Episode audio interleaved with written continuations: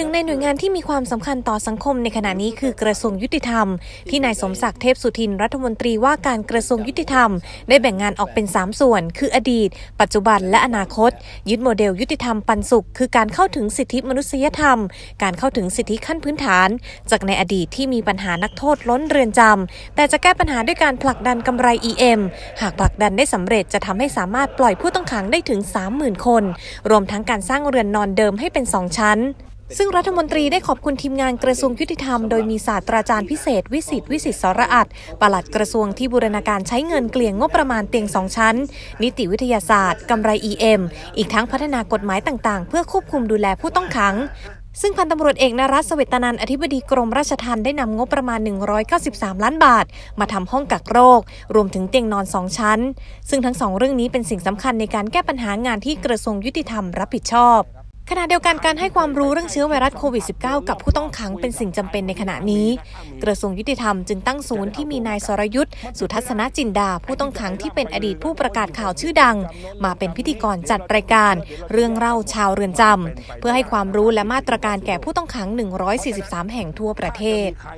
ก็โชคดีที่ราชทันเนี่ยมีพิธีกรอย่างเช่น คุณสรยุทธ์สุทัศนจินดาและกลุ่มของ ผู้ผู้เป็นต้องเป็นผู้ต้องขังที่มีความรู้ด้านเดียวกันอย่างเงี้ยมารวมกลุ่มเพื่อทำงานในด้านของการทำประชาสัมพันธ์เนี่ยก็มันอาจจะเป็น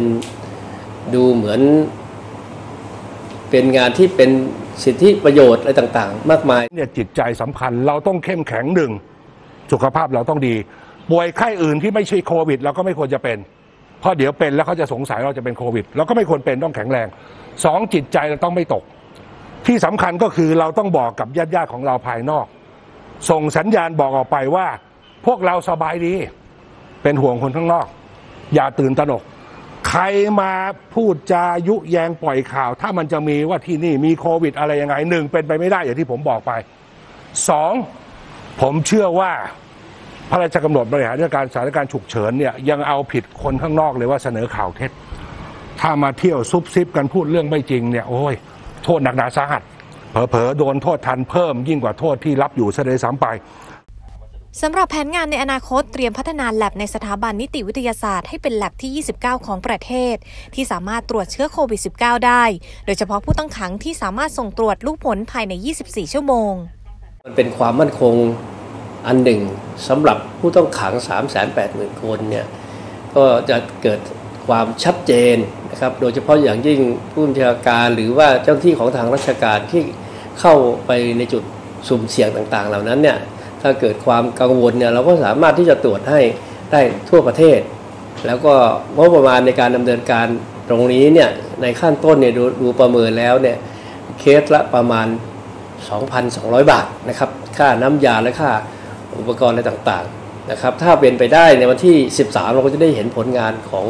นิติวิทยาศาสตร์เข้ามาช่วยแก้ปัญหาตรงนี้ครับ แผนงานทั้งหมดนี้ย่อมเป็นประโยชน์กับผู้ต้องขังที่จะเกิดความเข้าใจและสบายใจ ที่สำคัญยังป้องกันการปลุกปั่นจนทำให้เกิดเหตุจลาจลภายในเรือนจำได้อีกด้วย